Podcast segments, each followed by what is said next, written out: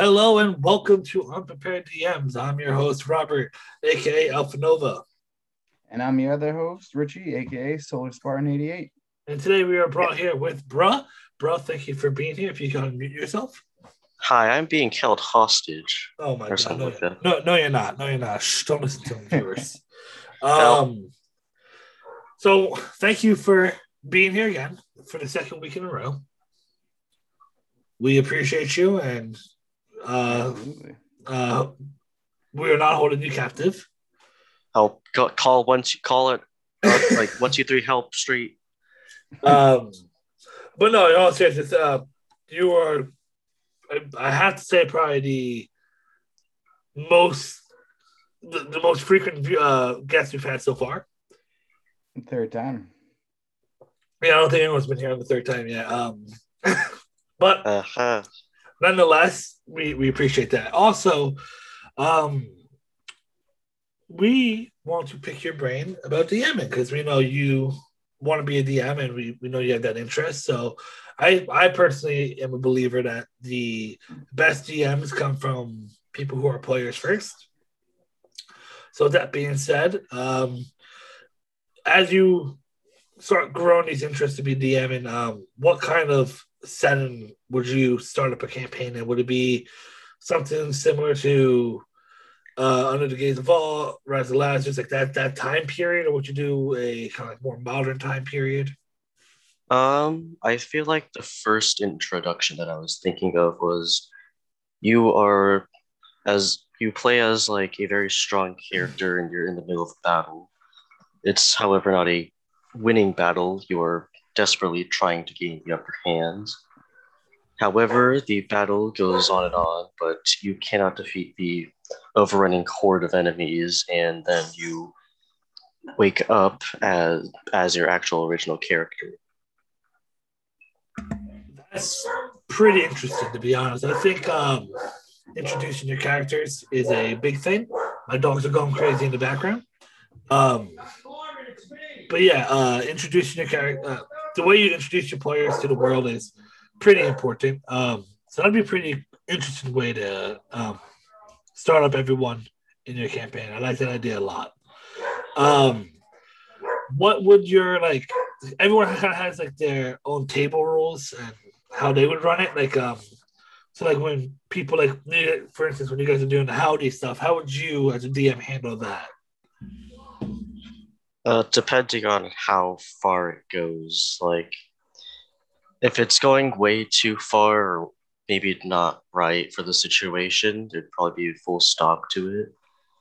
It's like it, it's not. I would not recommend do this because something bad's gonna happen. Like if you're trying to make a joke and there's someone like dead, that'd be like there, there will be consequences because you're making some kind of joke on a death or Yeah, if maybe it's just like Yeah. you're still messing around you make a joke then you just sort of keep you keep the flow you let it happen you just tell which rolls to make basically yeah, no, I like that a lot. Um, I, I think we handle it pretty similar, to be honest. If something's going on too far, I, I tend to put a stop to it, or um, if it's an inappropriate joke, I just there's consequences for it. Um, so one of the things I'm very curious about with you in particular, because you haven't DM'd yet, at least to my knowledge, you haven't. Uh, Nope. So when do you see yourself DMing? Do you see yourself DM? I know we have a bunch of campaigns coming up. Uh, I know I'm running two. Uh, Chaotic has one. Uh, Uga might have one. I'm not too sure what's going on with that anymore. I know Soup's coming out with another one. So realistically speaking, like if you were given a chance to DM, when do you um, see yourself getting that campaign up and, re- and ready to go? well seeing how i procrastinate a whole bunch seeing that there's already a bunch of campaigns i would probably attempt a dm after everyone's finished with their own kind of dm phase Yeah, I think uh, I think that's what you and Richie are both doing. Doing like the, the patient game of when like, when everyone's done doing their own stuff, or when it's not as many people doing it. Uh, I see you, both of you doing it. Um, but with that also being said, like, uh, what kind of where would you start everybody? Would you start everybody off level three, five, one? I'd probably start it at the standard three, so that there's more space to mess around with for a first time. Okay, so level three. That's that's a that's a pretty solid level in my opinion. I think. Um, I know last year started you guys off at level five, um, and I believe with Under the Gaze of All we started at level five. I thought it was three. It might have been three. I could I could be mistaken, but I think three is a solid level. You don't get all the good stuff yet. I think uh, being a first time DM myself, um, I starting you guys off at level five shouldn't have been the move. Should have been level three, but hey, growing pains, and I think it works out in my favor though. Level three is if you want to mess, if you want to have more room to make difficulty. Level one is if you're playing, um, if you basically kind of know what you're doing, in my opinion. Oh yes, for Yeah, It's sure. definitely harder to start at level one, especially start statting like combat encounters and all that. It, it can be Yeah. difficult against level one characters. I And no one that- has their like colleges or schools. yeah, I so- think Yeah. if you, I, I believe um speaking from my own experience, I'm sure Richie could attest to this, because we started on some level one campaigns that um level one campaigns typically end in a TPK faster than you get to level three. Yeah, there's So- it's really hard to balance it. Depends. I like to start with that level one. Um, I think I've I'm pretty decent at statting everything appropriately. Well, that's the thing to me, because like uh, first, it's like especially if you're like an all wizard, uh, if you're playing a wizard at level one, you're gonna have a rough day, buddy. Uh, low HP. Yeah, you can't do much. low, low, low HP, and, and not many spells. I think magic missiles your go-to for a while. Yeah. Uh, um, Probably. Uh, yeah, no, it, it's rough. Um, I also love those like over, over um, what's the word I'm looking for? Um, over like confident players with like when they make those level one characters in their backstory. Like my character killed a dragon with their bare hands at level one. It's like okay, and then they die to a goblin doing eight damage. To me, to me, that's Yeah. just like those like overconfident characters, and I love it. I love it a lot. Um, so played by the fist. Out outplayed by the fist. I agree. Uh, so I'll, I'll turn this over to Richie real quick. So, when it comes to you deciding on making your first campaign, are there any kind of like specific guidelines you'd like your characters, your players to use for their character, or do you like uh, would you rather them have more free range, pick whatever they want, kind of something like that? Um, I think the only limitation I would have is the races because the way I was saying the campaign is that there's a each kingdom for each race, probably five or six kingdoms, Yeah, and those are the only races that are actually going to live there. So it's not going to make sense if there's a dragonborn, but there's no dragonborn like kingdom area. that's fair. That's fair. Solid. And then Yeah. you you're fine with any class being free range. Uh, yeah, because um, they wouldn't, especially with the way the way that all the kingdoms are going to be now, they're going to need any kind of help they need. Okay. At least from what I'm trying to, at least what I'm going to attempt to try. Yeah, yeah, yeah. It's interest, interesting. I, I like to, I like to keep it at the you know the general races and the general classes mostly because I know them better. But I'm also okay with people going a little off and picking things different too. Yeah. It's always depending on the DM to to know Yeah. about the class and uh, allowing that to happen.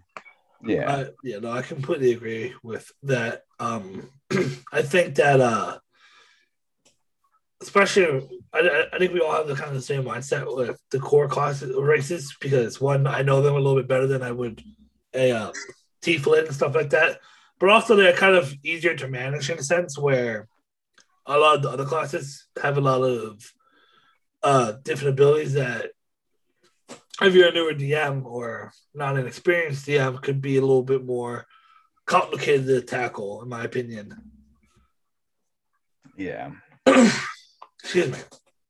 Um, but yeah, no, bro. Um, another question I would like to ask is with you making this whole campaign and settings and stuff like that, is religion going to play a big part in your campaign, or is it something that you're not really focused on? Uh, to be honest, I didn't really focus on religion. And that's I think Again, that's I didn't really have much plan with how much I procrastinate, but uh, saying about how I was making the main enemy, there probably should be religion. um to be honest with uh, I, I I think religion plays a big part in all campaigns, but however, and I it, it's easier for like to drive the story and make enemies off of like enemies of the church and, whatnot. But me personally, with at least with Rise of Lazarus in the early parts, um, I say like that we're doing this for a while. We've only been doing it for about two months. However, I didn't really think of religion in Rise of Lazarus. Like there's a god, there's Satan, but that's about all I have. Yeah, it's kind of weird they have God and Satan, but there's no demons. So I'm getting demons and angels are gonna make an appearance down the line. Because um, basically with Rise of Lazarus and Seven Deadly Sins is um they're, they're the same they're the same world, same universe, and uh basically Rise of Lazarus and how you guys are pointing it now is basically Britannia and the world become as a new world, and there hasn't been a lot of conflict, a lot of wars. There's only been like maybe two wars so far, uh, going on their third. Uh, so like, it's kind of like a brand new world. So it's kind of like building it up from the ground up, and then when we get to Seven Deadly Sins, the world's gonna be a little bit more completed. Uh, it's gonna be a lot more kingdoms, a lot more places for us to explore, uh, and it's gonna be more races and classes as this is kind of like the beginning of this world as I keep going back to. Yeah. so that, that's what I have for that. Um, so with DMing, uh, you see my early on struggles and my early on problems that I've had, and you know I get better with every session. Uh, with, with you personally, how would you handle those those um, uh, issues and stuff that you see people who are newer to the to DMing have? Um, what do you mean by that? for instance, um, I'll use one of my my, my own personal issues. I, I know you don't have a problem with fully uh, explaining stuff, but if Oh yeah, I like storytelling, kind of. I think storytelling I do all right with, uh, but like uh, explaining some of the story I do struggle with a little bit. But um, how would you go ahead and explore those issues? If you're something like searching a room, I remember I saw someone on YouTube say that use rearranging the way the the room is described. Like if you're in a mushroom field, there's the smell. There's the smell of raw mushrooms that fills your nostrils. Depending on how far you are in, it could be heavy, faint. Then there's if there's something happening in maybe like how my backstory, my my village got burned up. Maybe you could Yeah. say if you're if I was to play my backstory, like while I'm on my way back to the village, there is a there's the sky has been tainted with a dark mist, which is the smoke that would be from burning. Yeah. I Yeah. think with me personally, like um when you guys were going to Uga's clan uh, guild, the not clan guild, and I was like, as you guys get closer to the village, um, you guys start getting a more eerie feeling. There's smoke coming from the from where the village would be. It's filling the sky. Um, I think I just got more like go into detail about it. I think that's more of my issue. I think I kind of just gloss over it. If they saw, did would they have seen the village, or would they just see the smoke in the? Uh, So as you guys were approaching it, uh, from what I remember correctly, it was I was like, you guys should see smoke coming from where the village would be, and Yeah. the the sense of urgency is becoming more and more apparent, and everyone's more and more and more of a hustle to get there. yeah, Yeah. I think uh, adding that extra description, getting it finer into detail can help with the more like getting the character involved and the actually Immersive. as if they were there. The more words would probably be the more better, especially if the players are involved in or interested in the story. You know, completely The agree. key the key is to use the five senses as Yeah. as much as you can. If you can't feel, maybe there if you can smell it, see it. Hear, Um, So, so, bruh, now in a situation, what would you do for like a, a player who doesn't participate? Uh, it's less of maybe in game. It could possibly be out of game, but if I saw it at first, maybe the first thing I would do would be having, and ran, maybe just have a random NPC here or there talk to that player, like, "Oh hey, don't you remember me?" And it's like Yeah. an old friend, or maybe the shopkeep keep, keep is more interested in that person based on this outfit, or Mhm. maybe you can have just a random enemy become more involved and have have like a dialogue between the enemy and that uninvolved person. Okay, interesting. And if they still don't participate, there could be trying to talk with them, see what's happening if they're not just see like just what's happening with their side. Yeah, yeah. I think Okay. Because you Uh, don't want to just like cut them out from not per- just because they're not participating. You just Yeah. gotta try and give them motivation. I agree with that. Try to help out and try and get them more involved, you know. Yeah, no, I, I agree with that. That's why with um Red the Lazarus, I I DM a group of eight, and there's characters who are being outshined and not participating and not being used to their full full potential. So that's why I divide. That's part of the reason why I divided you guys into groups of four and three or four and four because um it's, right now it's four and three because Simon is running around with Lazarus, which will be coming to an end soon. Um, I'm honestly not gonna lie. I liked it better when Simon wasn't there with us because I could actually speak for once. Like when there's so many people, especially with the Verdi and Simon, who are mace the main role players. There's not a lot of room, and yeah, yeah. Big every time- personalities will shine through. Yeah, I and think ev- like every time I tried to speak, like how I am, it's just like there's always someone. Sometimes you get interrupted by accident. Sometimes you just get interrupted. Yeah, Yeah. having I think with that, um, yeah, definitely. If you you know they've been role playing long than pretty much all of us, I think to my to my knowledge at least. Um, so like when they are in character and they're role playing, they are more likely to kind of like steal the spotlight in a sense where their personality be heard more. That's why also when we split you guys back up again, because that's the route we're going to be going, because it's easier on me, it's easier on you guys. You guys seem to enjoy it a lot more. Um, honestly, I think that was the best way to handle it because you not you don't want to just try and also cut out the person that's trying to shine. Yeah, Obviously, exactly. if they're interested in the campaign, that's good, but you want Yes. to try and not interrupt the person that's trying to shine while having people Yeah. who want to roleplay or just not roleplay have their chance to roleplay.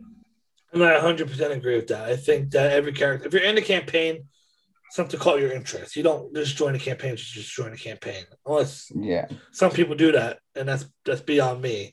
Um, so that's why I split you guys up, and you guys are doing phenomenal. All of you are really, and um, I think the next group was going to be, like I said, Rocky, Premier, Sigmac, and Avalon, and then Linux, Verdi, Grammar, and Simon when Simon joins back up. What's wrong? What's wrong with me and Linux pairing uh, Alpha?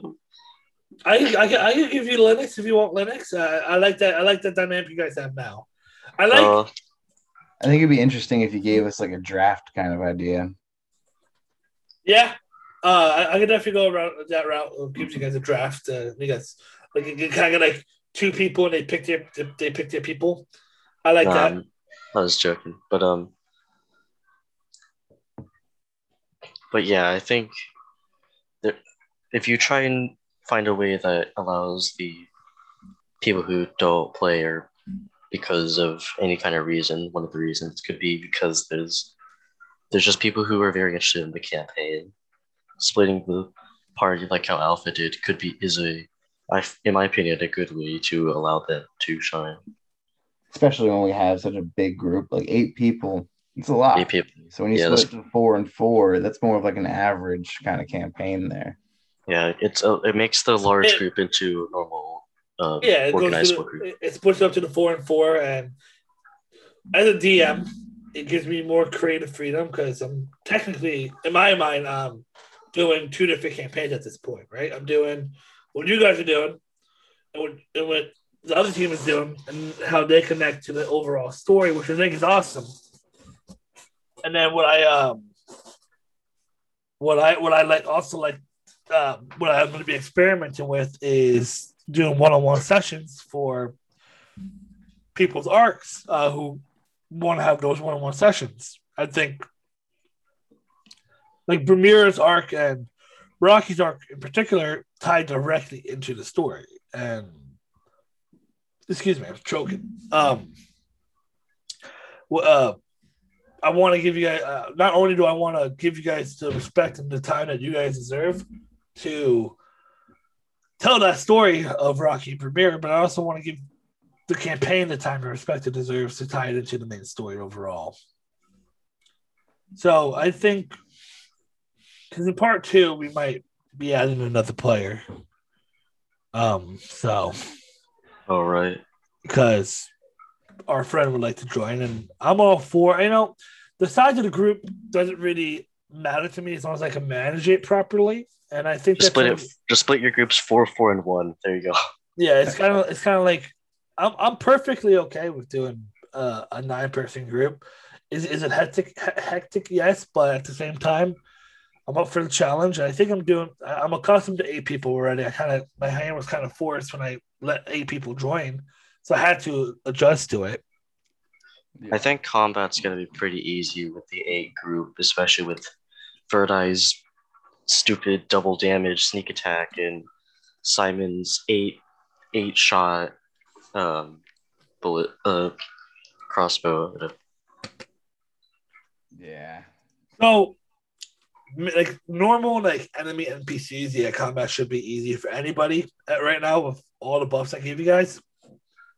But bosses in general, like um, Lazarus and stuff, they, they won't be easy for Simon or for Verdi either. So, I mean, there's uh, the Horned King. and Horned King was dope. It wasn't easy for any of you. Well, it was easy for me because I got nat one. the best moment so far in Rise of Lazarus, in my opinion, and this isn't to just off this out of uh, this out of topic, was when Premier was compelled to stab himself and he rolled a nat twenty. Max damage. I'm all about those high numbers. High number. That, that's what we do around here. Now, anyways, um, so could have just gone to another crit of con save. To be two people who could have saved. Now, with your campaign that you'll be working on, there's a few things that, for me, as someone who likes to tell stories in my to the best of my ability, is how big do you want your world to be? Not not to not the setting, but like the world itself. Is it going to be? Uh, do you plan for like water combat, water travel, stuff like that? Like, there's a lot going on in the Rise of Lazarus universe that this stuff that I'm gonna start implementing.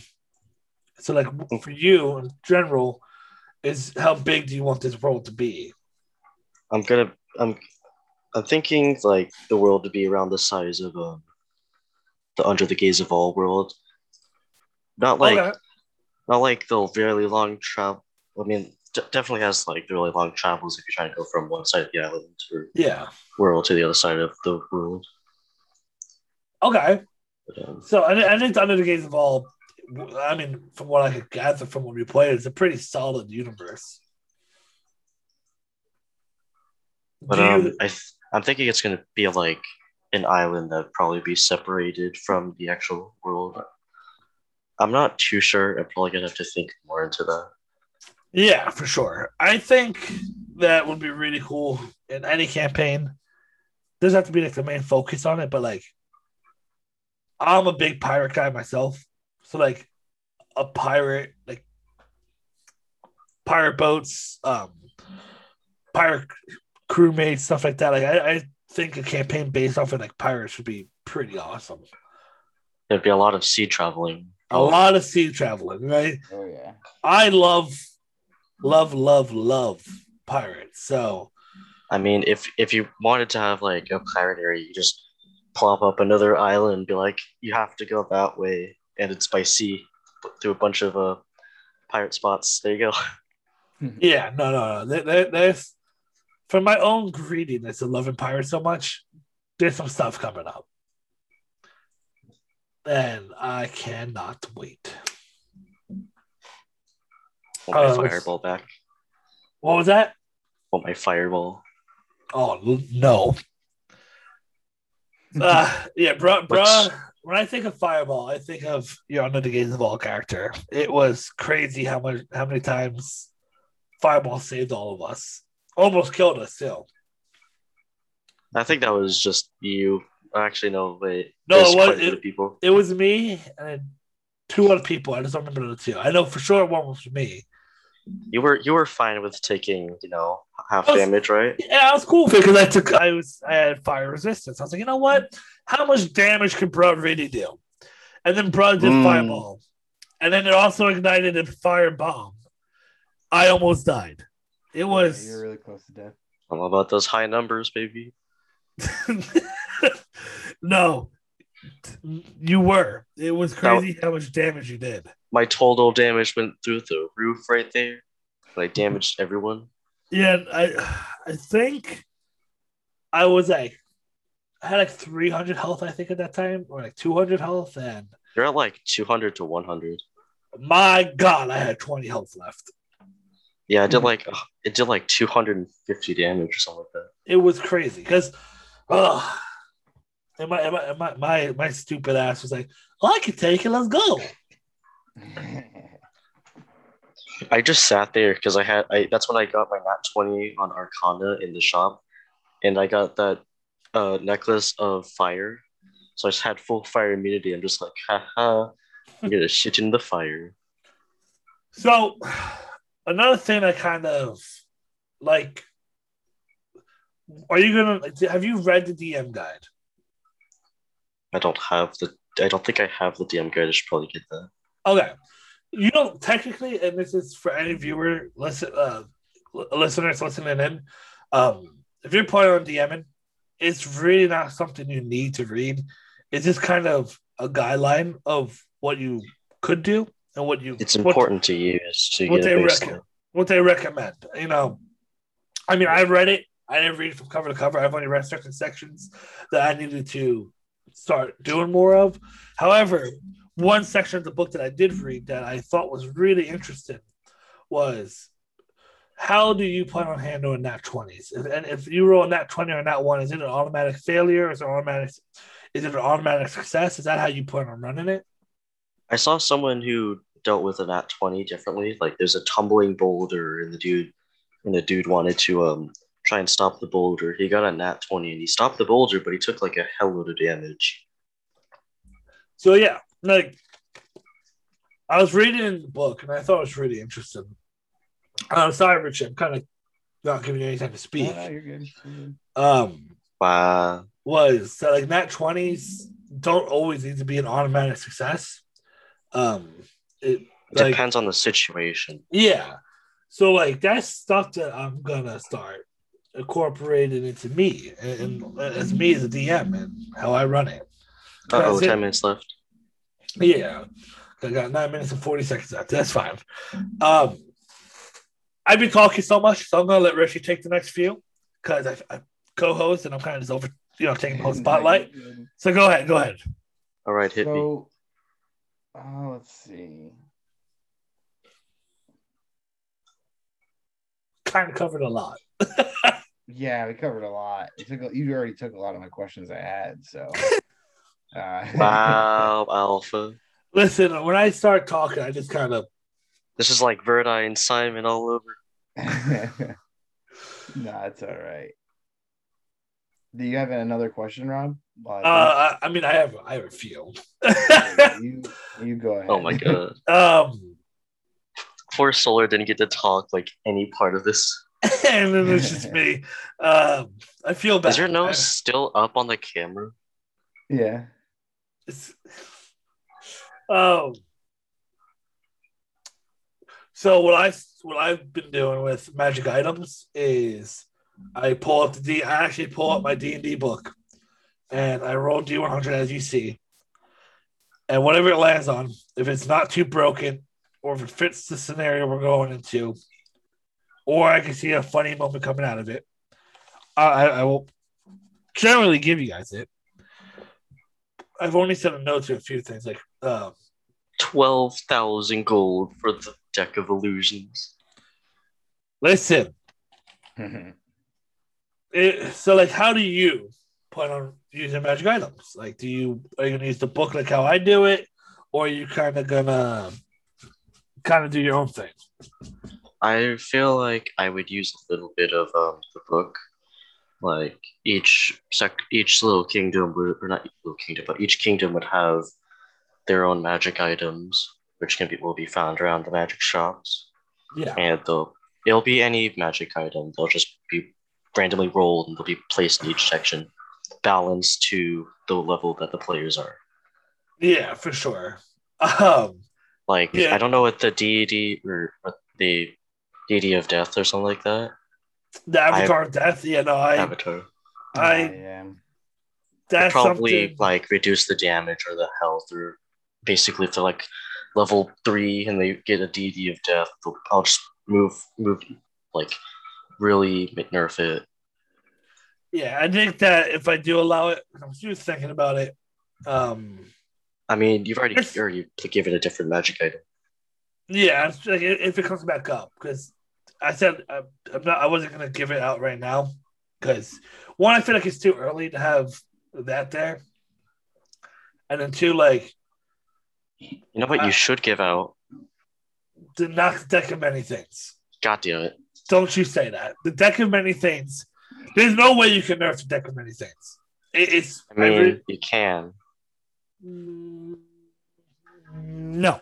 I mean, you probably I can. will probably can. I will nerf the deck of many things and then show it to you. I'll probably like I I, you got to don't think like certain, certain cards probably have to get taken out.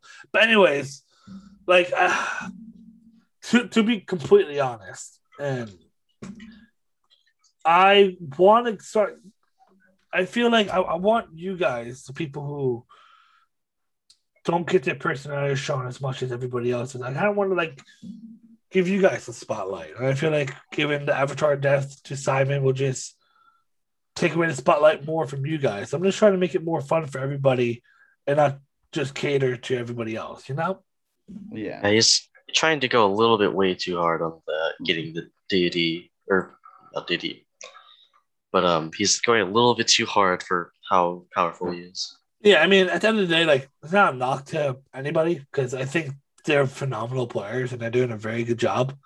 Yeah, they Um, are. it- it's just more of like, I want to, like, have you people who their personalities and, uh, and everything, I want them to start flourishing a little bit more and start letting them shine. And that, that's about it. Yeah. Now, bro, like this last five minutes, you've been here, so you know the deal. We give you the last five minutes to plug anything you're doing. So if you want to talk about your campaign that you might be running, or if you want to talk about Ramira, if you want to talk about future characters, Um, this is for you. I- I kind of already have everything said. I had Premier said. I don't really have that campaign up. I still gonna figure out how that's gonna work, which I got like months to figure out because I'm waiting for everyone else to finish. Okay, so if you don't really have much to plug, uh, Richie and I could just ask you questions real quick off the top of my head.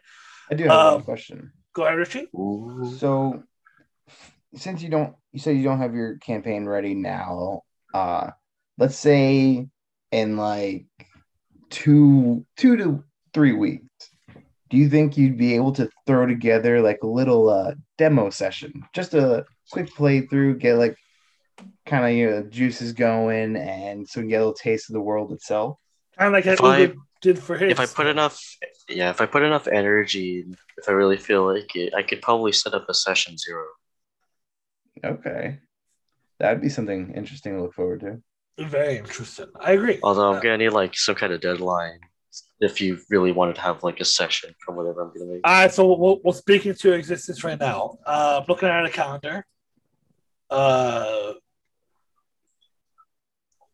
I want to do session zero by May 25th. Okay. Oh goodness. May 25th. May 25th, session zero for Bros campaign. That's one month. One month, it's, it's a little under one month.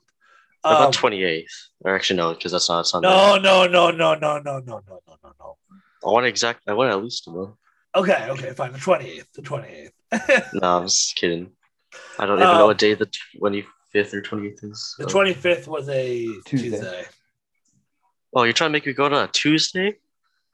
Well, have it ready by then, but Yeah, we'll do yeah. it whenever. Whenever you're ready, but just have it ready by the 25th. Oh, okay.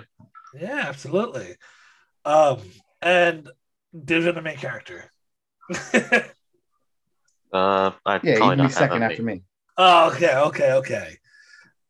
So, Um, I think the amount of people I would go for, I'm gonna probably go for is six.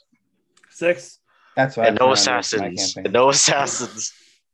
Yeah. I hate no. I hate assassins after seeing it. I, I can't get too much charm.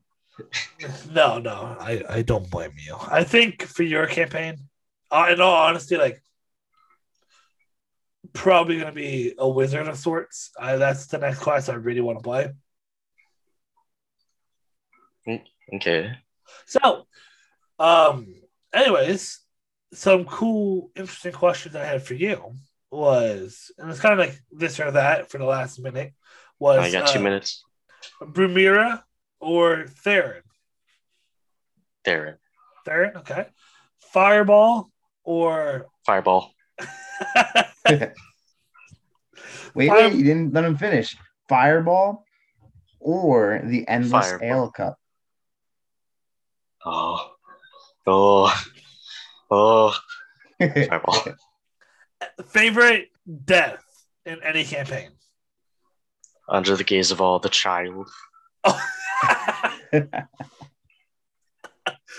Oh, the child was the best death ever. I think. I think, in all honesty, it goes the child, Peter, and then everything else. Yeah. Peter. I Right. think. Oh my god, the child, man, the child was hysterical. Ah. and then finally, um, You got less than a minute, Alpha. any predictions? This I'm gonna pretty- cut out in the middle of your question. Yeah, I'm just gonna end it there. So, Oh, I'm gonna end it, uh, predictions, uh, no predictions. Okay, goodbye, everyone. Thank you guys for listening. Uh, we, we appreciate you guys so much, and we have some big news coming up. Stay tuned. I'm going to I'm going to nerf the deck of many things. Uh, I would love to see it.